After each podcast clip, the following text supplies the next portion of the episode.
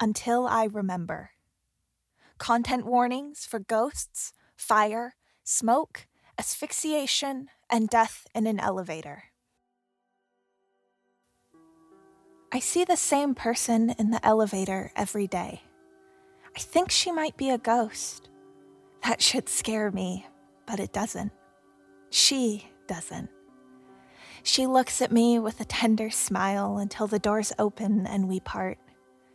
I've tried asking her what she's doing there, but she never answers. I'm not sure if she's just shy or if she can't talk. I want to know why she's always there. Is it because she died there? Or is this elevator important to her somehow? She always looks busy, but somewhat wistful, like there are places to go, but she'd rather stay home. Maybe that's why she haunts the elevator. Maybe she just doesn't want to go. I always forget about her until I see her again. It's like the memory can't stick around in my brain.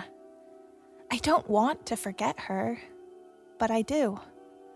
I forget a lot of things these days.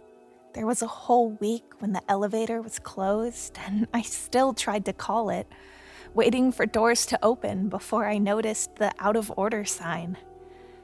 The sign said something about maintenance, but I heard people whisper that the real reason was because of an accident in the elevator.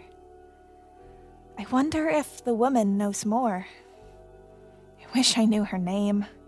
It feels so impersonal this way. I would hate if someone just called me that person, you know? I have a name. It's important. And her name is important too, whatever it is. I may not know her name, but she still smiles at me. Though, these days her smile seems sad. I wonder why.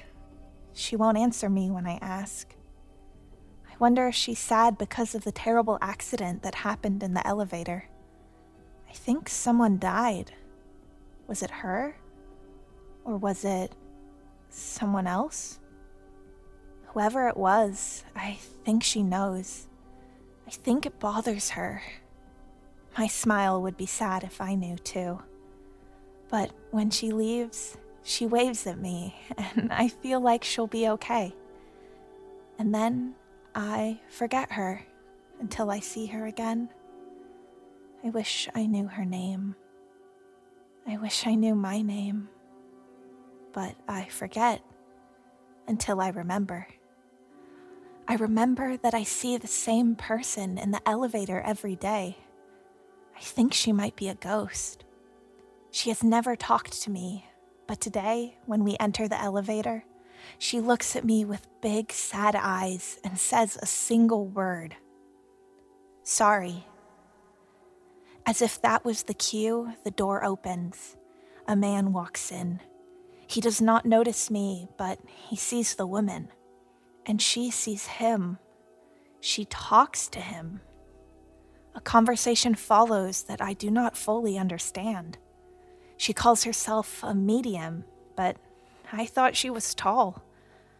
The man nods as if this makes sense. He eyes the control panel suspiciously. I catch the words terrible tragedy. This must be why she is so sad. I wonder what horrible thing has happened to her. I wonder until I hear a miswired connection, a jolt a spark, a fire. Someone trapped, someone screaming, inhaling smoke, falling down. Couldn't breathe, can't breathe. I I can't breathe. I'm on the floor, scratching at metal, trying not to open doors that will not open, trying to call for someone that will not hear.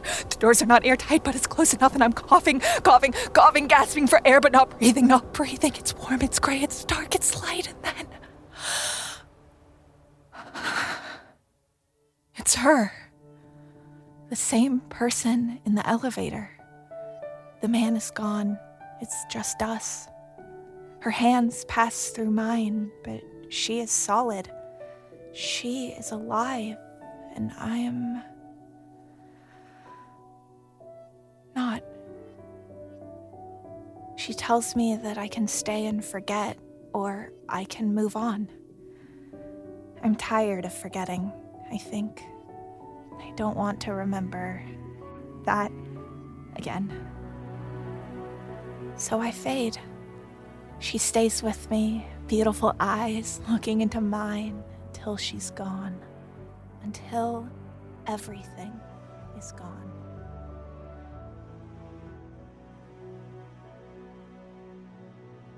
This microsode was written, recorded, and produced by Talmanier.